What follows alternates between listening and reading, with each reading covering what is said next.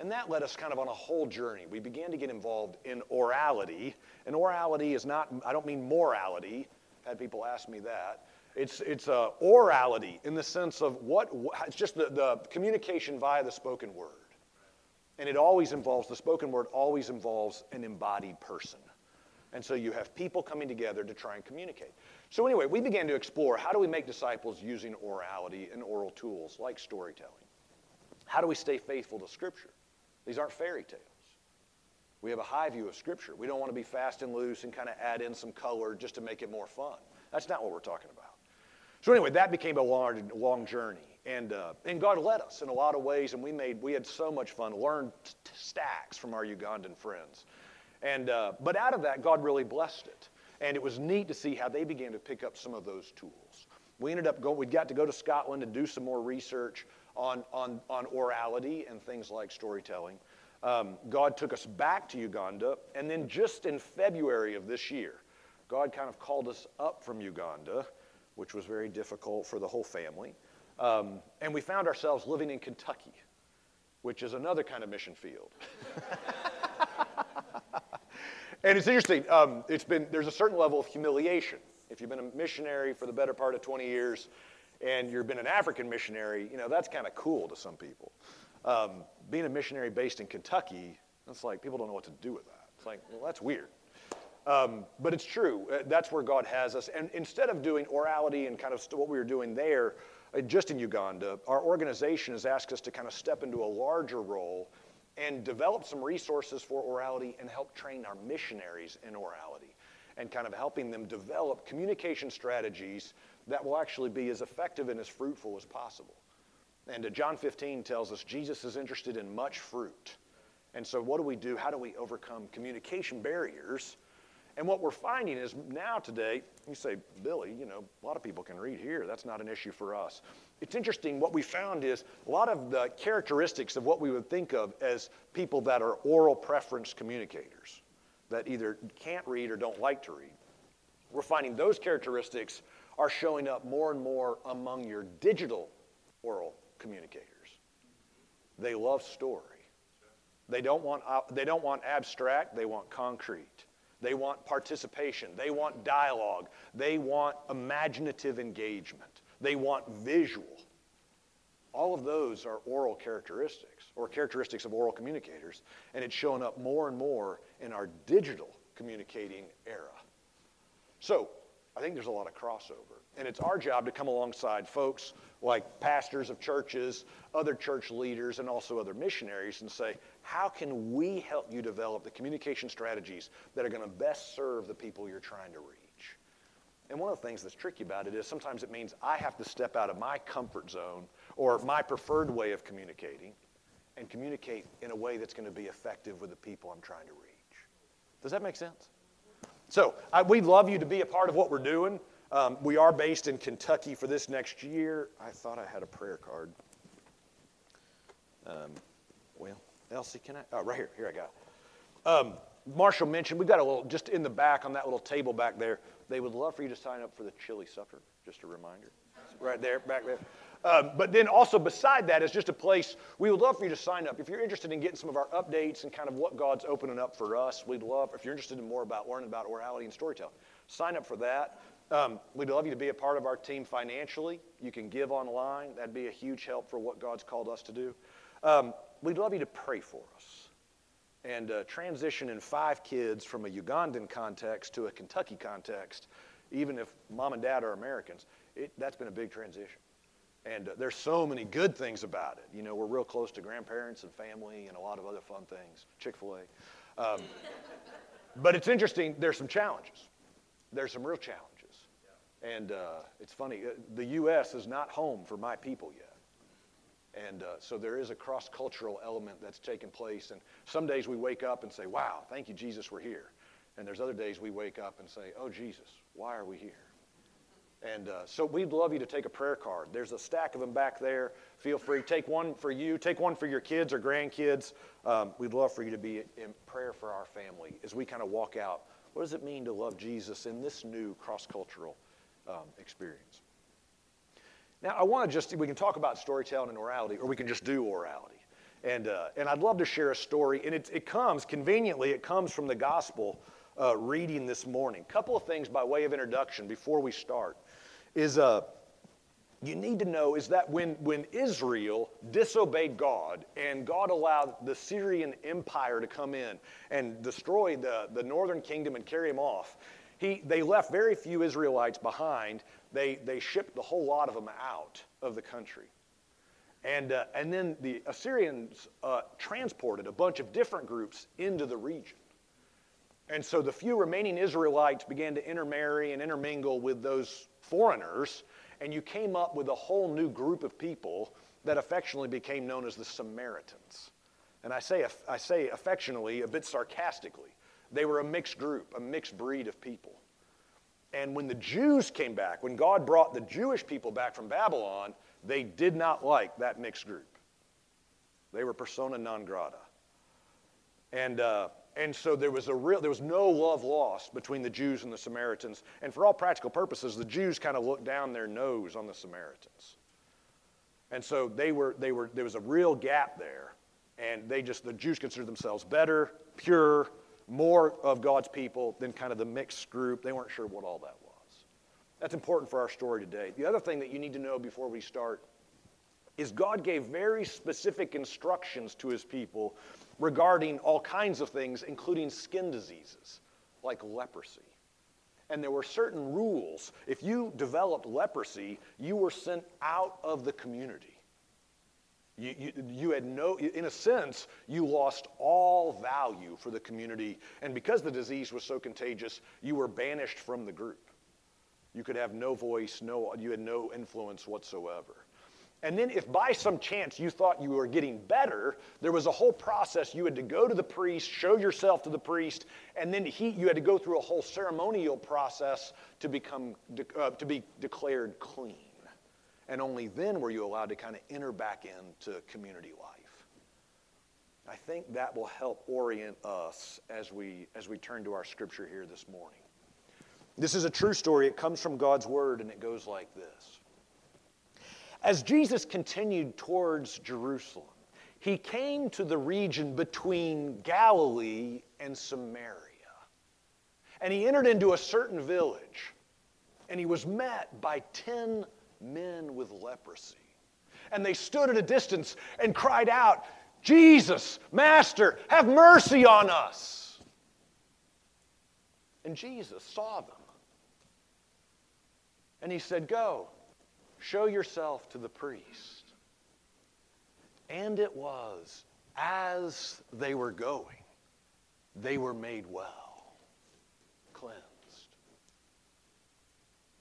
Now it so happened that one of them, when he realized he had been cleansed, he returned and falling at Jesus' feet, he praised God in a loud voice and thanked Jesus and he was a Samaritan. Then Jesus asked, Were there not ten that were cleansed? Where are the other nine? Has no one returned to give glory to God except the foreigner? Then Jesus said, Arise and go. Your faith has made you well. And that's the end of the story. Would you bow with me in a word of prayer? Jesus, we want to say thank you for your word and for the incredible privilege to be able to, to hear, hear your word this morning and, to, and to, to be exposed to it. We don't take that for granted. We thank you for the incredible privilege to be able to worship freely this morning. No persecution, no blackout curtains on the doors or windows. Thank you for the gift of being able to jointly come together. Now, Jesus, in these few moments, could we pray the prayer of Samuel? Speak, Lord, for your servants are listening. What is it that you want to say to us as a community of faith as we seek to live out our yes to you in Huntsville, Alabama? We pray this in the name of Jesus. Amen. I don't know if you heard, um, it's interesting to me listening to Lucy's story of Naaman and then hearing this story of the 10 lepers. And right away, you can pick up on some of the, there's, there's some overlap there, which I don't think is accidental. Um, it's interesting, you, both stories are about uh, people that have a, a disease called leprosy. Um, interesting, both stories take place in the area or the region of Samaria. Curious. It's interesting, in both stories, the Naaman was told to go and wash, and the ten lepers are told to go and show. Go and show yourself to the priest. So, in neither story does the healing happen immediately, there's a process. Healing happens, but it comes out of a process.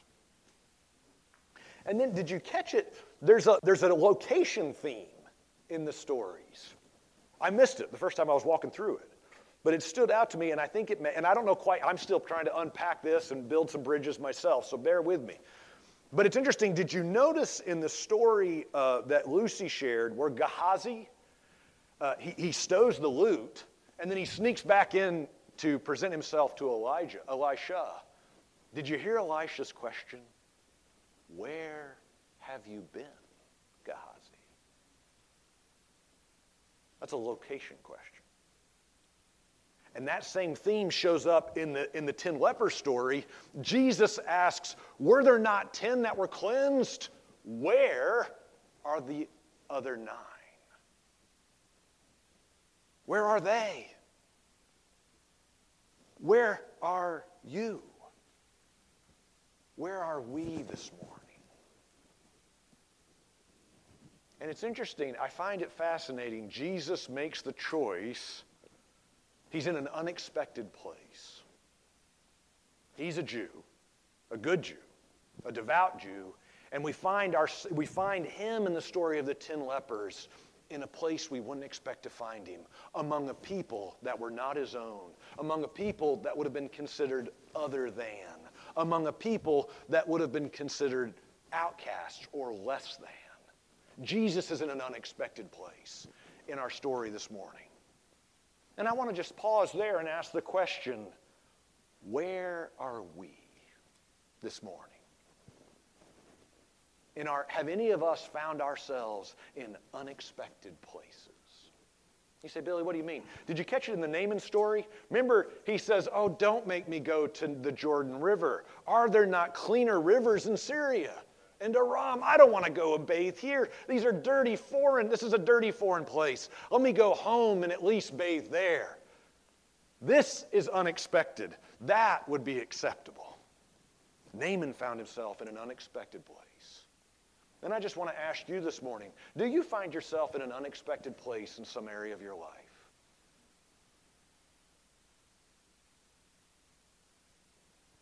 How's it going financially?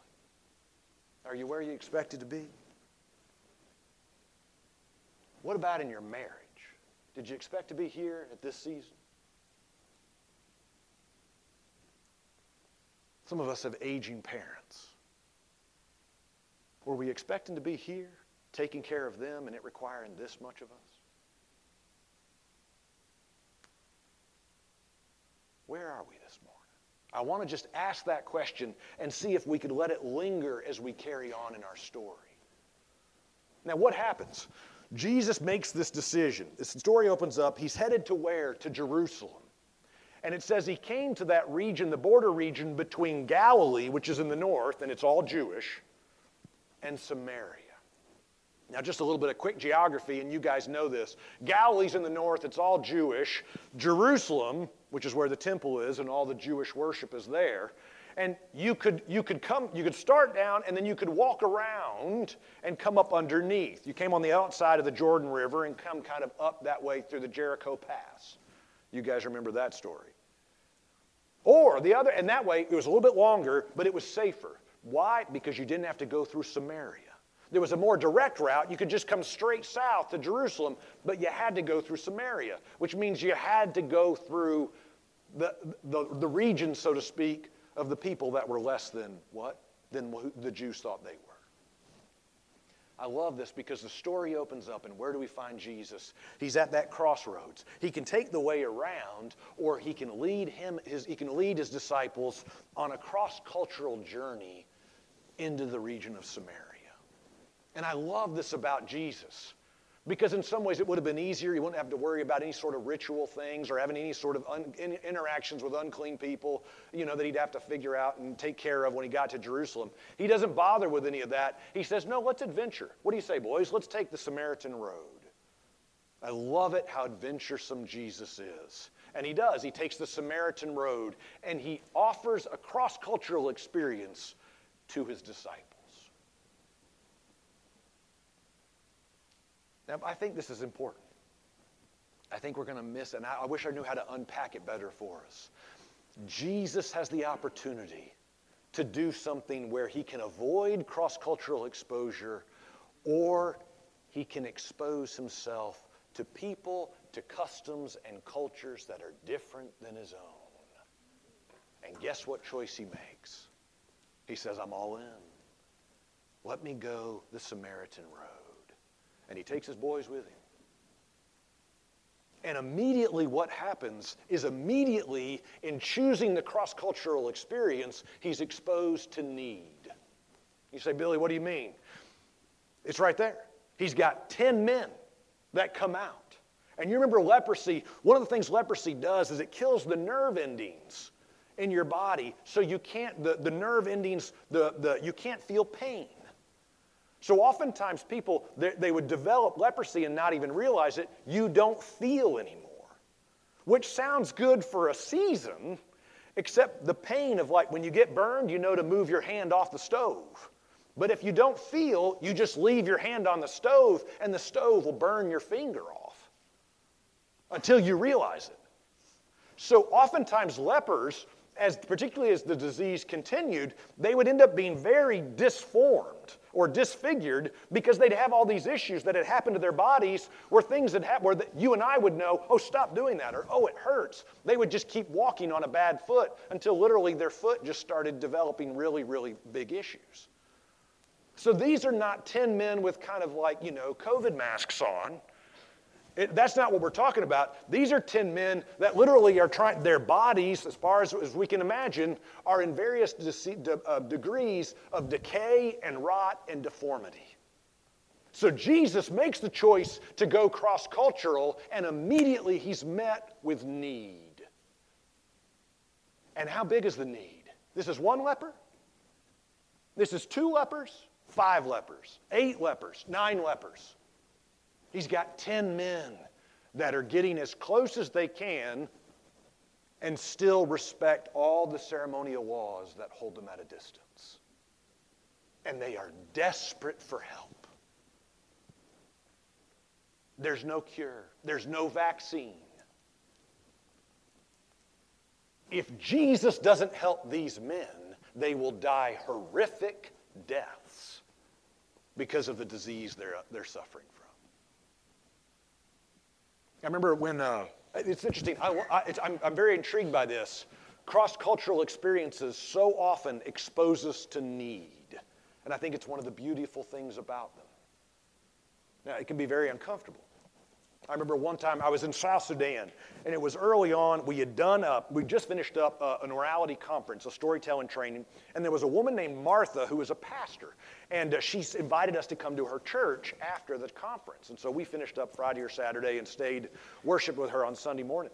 And uh, she had a big church. I mean, there was tons of people, but they didn't have a building. There was no church building. They just met under a huge mango tree. And uh, they had built a little fat, kind of like a like a, a banana fiber lean-to to provide some shade. And so, you know, I, I'm the visiting guest, and so I'm sitting up there in the front. And they had the youth do all kinds of cool, um, like songs. And in Dinka culture, they revere the cows. And so, really, to, to become a Christian is to re- it's a major shift to leave cow culture and come into Jesus culture. But uh, they have all kinds of, all their songs involve cows and horns and all kinds of things. So the, the youth had, had converted a bunch of songs, cattle songs, into, into Christian songs, worship songs. And uh, so they were, you know, they performed some of those, and it was just a neat experience. You know, it's like, wow, this is fun. And uh, I had God had given me a, a message from the paralytic, uh, Mark 2. And uh, you know, it's like, hey, this is exciting. This is going to be a fun, fun day together. I had just gotten up to preach, and I was doing kind of the, uh, you know, kind of the obligatory introduction, and this is who I am, and trying to find some connections. And I remembered I greeted this side of the audience, and as I got ready to move around, as I was keep talking, I was moving over here to greet these people. So I saw something out of the corner of my eye down the road here, something that startled and it was one of those things where I saw it just out of the, my peripheral vision, but I, I, I, was trying to have, you know, I'm in speaker mode, I'm in preacher mode, so I'm trying not to do the whiplash thing and be like, what is that? You know, I'm kind of casually trying to like keep carrying on. What, what is that? Because for, in my mind, what was walking up the road was a bloody skull. Head, head. And it was bloody. And I just remember being, it was like scary. So I'm thinking, you know, it's like kind of cash. It's like, and I'm kind of hoping to kind of, eh, what's going? What is that? And Sudan's had all kinds of issues. You know, I remember when we first got there, we would be driving, we had to drive up, and they had, they had cleared the road of landmines. But if you got out to go to the bathroom, you just had to go to the back of the truck to use the loo. You couldn't go to the side of the road because they, had, they didn't know how far out they had cleared the landmines. And if you went too far, you were in danger of get, stepping on a landmine. So it's this kind of place. I mean, it, it's, it's, a, it's a Wild West kind of place. Well, I eventually made my way back around, and it was a woman. It was a woman walking up the road, and she made her way slowly to the back, and she sat down. And friends, I, she was missing this whole part of her face. And I don't mean the, like it was here in the sense of, but all of this skin had, was gone. So you could just see her mouth was open, you could see all of her teeth, you could see her tongue, and it was just red. And I don't know, I don't know, I don't know what happened to her. I don't know, I don't know the situation. I can imagine either she had been wounded or she had been shot or maybe assaulted. I don't know what had happened to her. But I do remember as kind of a, I'm a visiting preacher, you know, I'm the missionary and I got, a, I got God's word for you.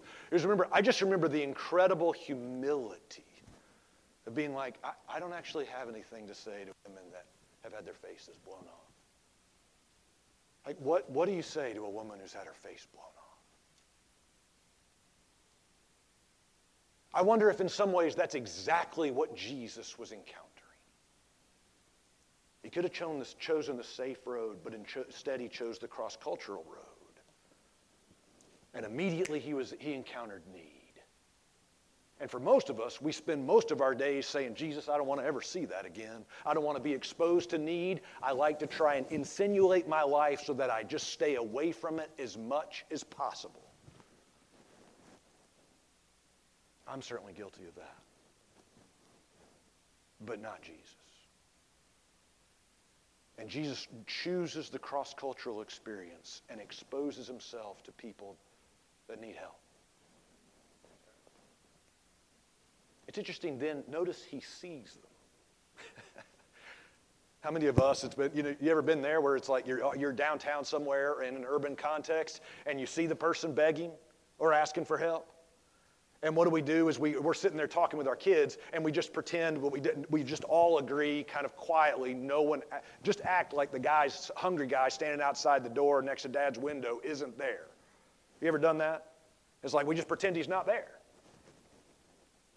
Jesus doesn't do that either. He sees the 10 men and they're crying out, trying to get his attention. I just, I love him. Because what does he do is he says, he sees them and then go and show yourself to the priest. Notice how respectful he is of kind of the religious structures of the day. I just, I'm, I'm intrigued by that. He doesn't kind of blow in. It's, I'm the Savior. There's, no, there's nothing arrogant at all in Jesus. There's this incredible humility. And here we see a choice Jesus makes again. He doesn't instantaneously heal. What's he do? Is he gives them some instructions. Go and show yourself to the priest. Same as in Naaman's story. Go and wash. There are times when God heals instantaneously or works miraculously in a moment. But there are also times when God works through process. I find most often I want him to work immediately. And at least in my life, most oftentimes, he chooses to use process. And he, what is he doing? He's inviting those men to make a choice. Are you going to stay here with lepers? Or are you going to try again and go expose yourself? The potential for shame is incredible. Go find the priest. Go, go. Everybody will know. Everybody will watch you. There, what if, what if you're not healed? And again, it's like, oh, here he comes again. It's like, no, you're still, you're still sick, man. You're not getting better. There's no cure. What are you doing here again? All that was the potential humiliation waiting for these guys. And so they're faced with a choice. Go with what Jesus said, or remain a leper. And I love it. They, they risk and they go.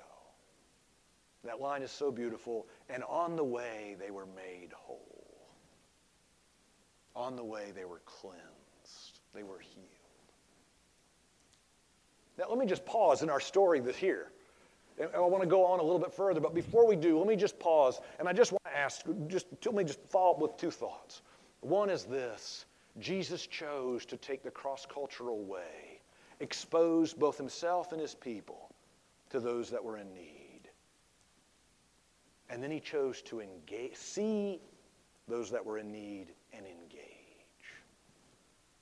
I want to ask you this morning where is God inviting you and I to do that? He said, Billy, I don't know anything about Samaria. That's, that's legit. That's fair. But remember, what does it mean to be holy? To be holy means to share the character of Jesus, which means we've got to follow his good example. And here we find a story. He's modeling something, not just for his 12 disciples, but for disciples at Harvest Point, like you and I. And I want to ask you this morning where is it that God is stirring your heart to take a cross cultural step? To have a cross cultural relationship? To start with a cross cultural conversation?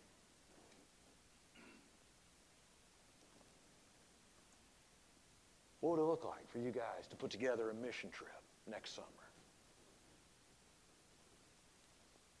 You guys could make that happen. COVID restrictions are dying down. Things are opening up. Would God want to send you guys somewhere as a church?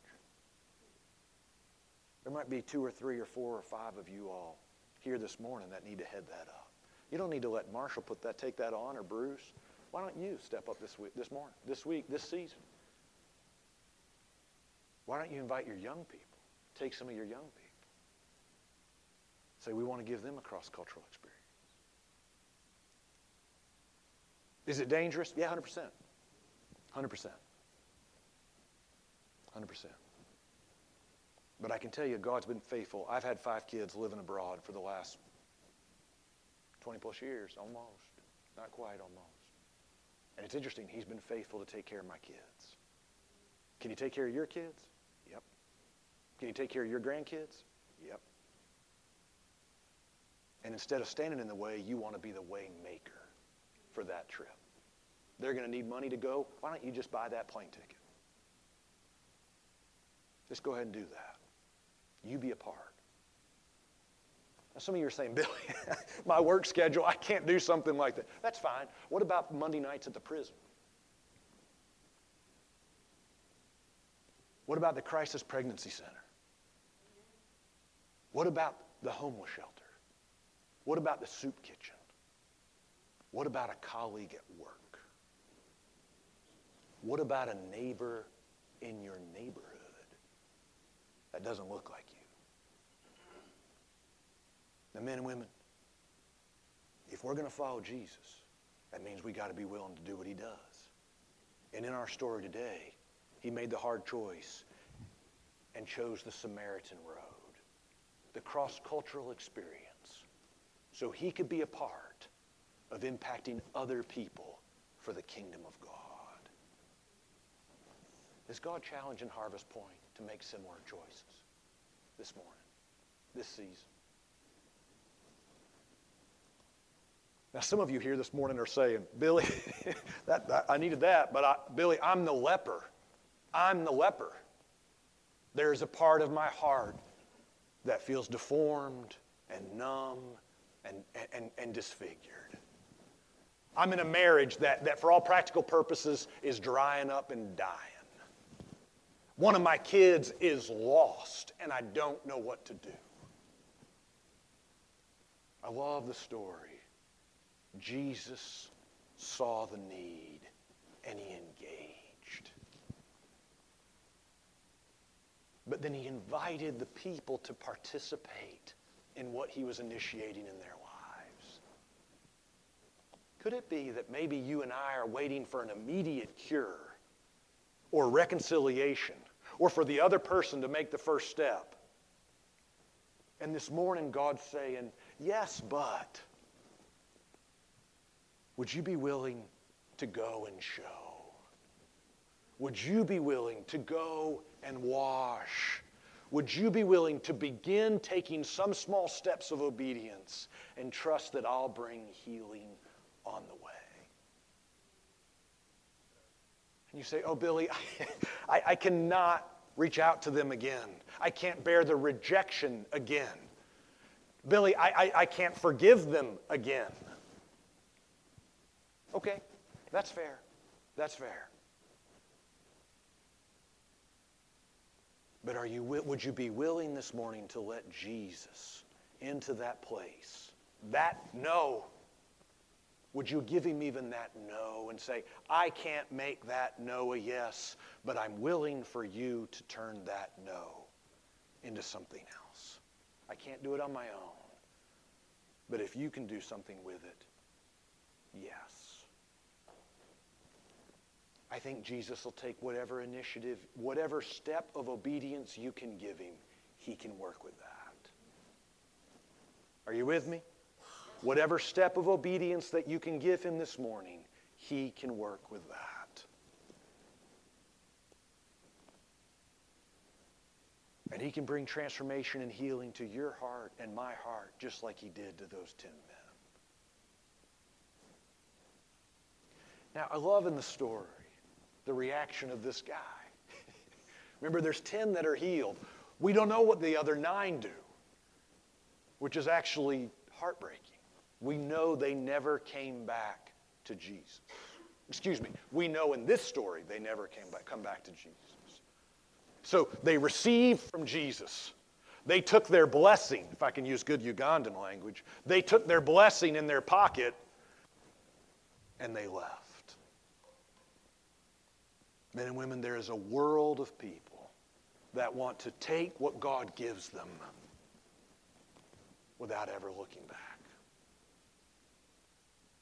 There is a world of Christians that want to take the security or the prosperity or the reassurance or the promises of God, but without any further relationship. And it's interesting, Jesus is critical. Jesus questions. And again, he's not harsh, but he is curious. Where are the other nine? Weren't there ten? Shouldn't there be ten here? Shouldn't we have a, shouldn't we have doubled, almost doubled our discipleship force? I had plans for all ten. And now only one, now only one will know something more that I have for them. And you see this Samaritan, and it's this incredible picture. It reminds me of the woman who poured, the, the Mary who pours oil on Jesus. It's not this kind of casual, well, here's a little bit, I'll, I'll save the rest. This isn't a reserved, oh, yes, thank you for my salvation. Oh, thank you for healing me. This isn't a reserved or a reluctant, grateful heart. This is someone who is profusely grateful. He's shouting in a loud voice, that awkward loud voice where it's kind of like, oh my goodness, be quiet.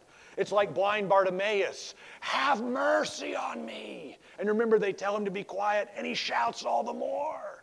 It's that awkward, loud voice. But he can't help it because Jesus has done something to alter his reality. His life will never be the same because he encountered Jesus Christ. And he can't help but come forward. He can't help but come back and say, I am so grateful. Notice the location again. Come back to that theme. We don't find him, well, I'm really grateful. This has been a real blessing, and I can see how now I'll be able to serve the Lord. There's none of that. He's on his face at Jesus' feet in utter devotion.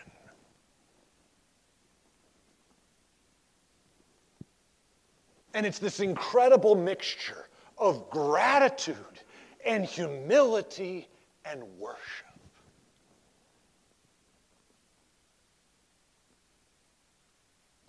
And I love Jesus. Is the only one to return? The Samaritan? This foreigner? Are, is there no one else? And in a very subtle but beautiful way, Jesus lifts up the foreigner, the cultural other, the Samaritan, and presents him as a model for his 12 disciples and for disciples like you and me. One of the incredible blessings of living cross culturally, of having had opportunities to live abroad, is you get to learn. You don't just get to offer Jesus to other people, but you get to learn from their expressions of faith. And some of us are poor this morning because we've decided that's, that's, that's, too awkward. I don't do that. Uh, those people scare me. I, I, I have children. It's like some of us are poor this morning because we haven't chosen those cross cultural connection points. You say, Billy, what do you mean? We haven't been able to learn, we haven't had the opportunity to learn how other people, other cultures, are worshiping, are praising, and are following hard after Jesus. Now, do I have to do it their way? No, not necessarily. But my life is richer when I can learn from my brother or sister how they worship. And I wonder if Jesus is doing that. This isn't the Samaritan. Okay, fine, that's okay. No, no, no. It's like, Jesus, arise and go. Jesus lifts him up in front of everyone, in front of all of his disciples. Here is the model arise and go. Your faith has healed you. The one who is honored is the cultural other. Gentlemen, have faith like he did, is what Jesus is saying. Jesus is saying that to his disciples. Could he be saying something similar to his disciples here this morning? And if you and I don't make the hard choice, take that initial step to have a cross cultural paradigm, to say, I want to be in, I'm nervous, I'm scared, I'm uncomfortable, I'm even a little afraid, whatever it is, we're going to miss out on opportunities to not just offer Jesus, but also learn how others have experienced Jesus.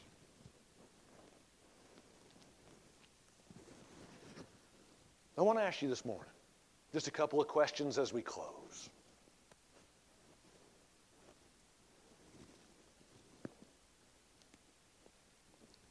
What's the cross cultural road, the Samaritan road, if you will, that Jesus is inviting you on? There's a group of people. There's a particular individual. there's an upcoming ministry opportunity, and God's stirring something in your heart. I remember I was at seminary, very first week I was at seminary, somebody told me about a small group that one of the professors led. And every Monday night they'd go to the prison and preach. And I kind of thought, well, that kind of sounds like a fun thing. I'd like to learn more. So I called up the prof. His name was Matt Friedeman. And I called up Matt Friedeman, and he shared with me. And after at the end, he said, "Yeah, we go Monday night preach." And he said, "You know, sometimes they only give us a few minutes, you know, 15, 20 minutes, sometimes longer, sometimes shorter. It's about a 45-minute drive out." He said, "We meet in the parking lot on Monday nights. We'd love to have you come." I said, "Hey, I'd like to learn more about that. Could I, you know, try it out this Monday night?"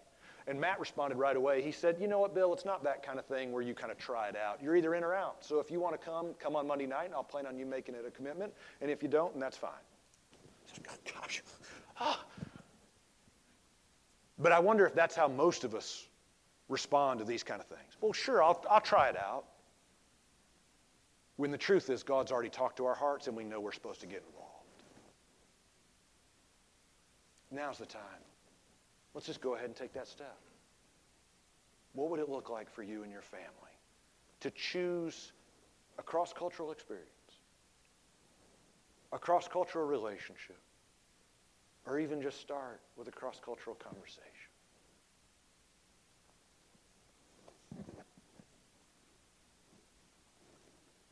Some of us this morning need to be grateful.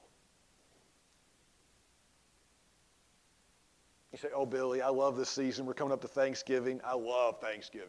Oh, man. And I'm, I'm, I'm thankful. I really am. God's really blessed me. I'm curious.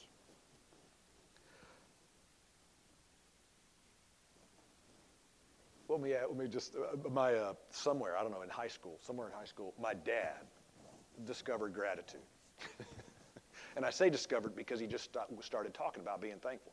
And dad was thankful for everything and it became obnoxious. It's like, I'm a punk high school kid. It's like, Dad, I don't want, I'm not really grateful. So it's kind of, but it's funny, Dad could find gratitude all over, things he was thankful for.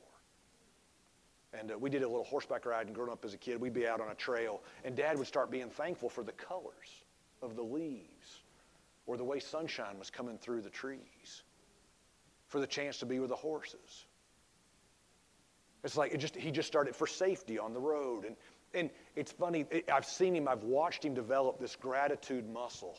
And as an extended family now, anytime you literally can't talk about Thanksgiving or gratitude without making kind of a joking comment about my dad. My dad has kind of become that's become like his one his one platform. He doesn't have any other anymore. It's just be thankful. My mom's had some health issues this year, and uh, in April, May, they were trying to figure out, they, they diagnosed her with, uh, uh, they thought maybe it was breast cancer. She's already had that once. And they said, no, no, no, it's not breast cancer, it's ovarian cancer. And uh, my grandmother died of ovarian cancer. And then they said, no, no, no, it's not ovarian cancer, it's, uh, it's colon cancer. I said, okay, it's not, oh, Jesus help us. So it's this huge emotionally traumatic several weeks and season for my extended family. And uh, it's interesting, you know what my dad's one refrain was? We're going to choose to be thankful. Well, God brought us through last time. Well, that was a good appointment. Well, thank you, Jesus, we were able to get that scan. Well, thank you, Jesus, the doctor met with us today. Well, thank you, Jesus, it's not ovarian cancer. Well, thank you, Jesus, it's not breast cancer again. He just kept being thankful. Dad, do you realize how serious this is? She's going to die. And I'm going to be thankful I've had 50 years with her. if I were to diagnose my dad, I could tell, excuse me, if I were to identify my dad, he would identify as a Samaritan. He's a grateful. I want to ask us here this morning how would you identify? As, as a Samaritan? And the truth is, I think most of us would. Oh, yes. I'm a grateful person. I really am. I've been really blessed. But I want to ask it this way how would your spouse identify you? Would your spouse identify you as a grateful person?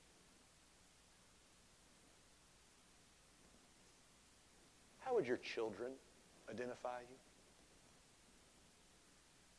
Or your grandchildren? Would they identify you as a grateful person? Have they seen that modeled? or lived out. I don't mean at the end of November. I mean this afternoon.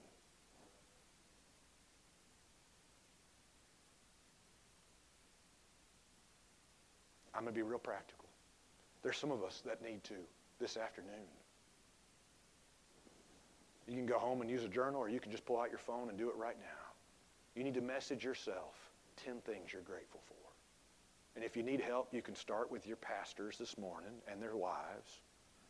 You can start with this community and that we don't have the doors locked for fear of those that would persecute us. You can start with the beautiful colors and the change in seasons. So that'll get us, that'll at least get you down three. You've only got seven left. Don't wait till the end of November to do your due. Well, I'm real thankful for my family and for the love of God. Don't, don't play that way. That counts as nine. The nine that didn't show back up.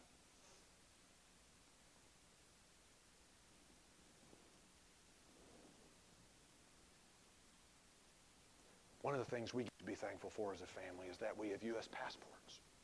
And there's a lot of issues here in the U.S., I understand, and I know we could talk politics, and we'd all probably take up arms at one another and do different, go different directions. But it's funny, one of the things we have learned about being abroad is we can be thankful for an American passport.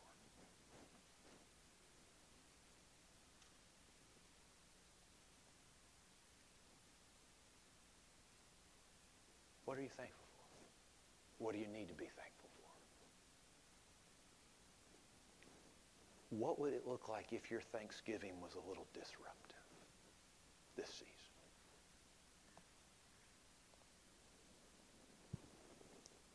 Living abroad, having those cross-cultural experiences gives us opportunities to see things from a different perspective. And it's overwhelming and exhausting many times. But it is an awesome and incredible privilege. I'm thankful for it. I'm thankful my kids have lived most of their lives outside of the States because they've got a perspective on the world. I wouldn't trade that for anything, even if coming back to Kentucky feels like a challenge many days. Men and women, what's God calling you to? What Samaritan road? What expression of gratitude? You don't want to leave here today without having responded the way that leper did, with gratitude and worship. Can I have the band come up and we'll sing another song? But would you guys close and worship with me or bow and worship with me?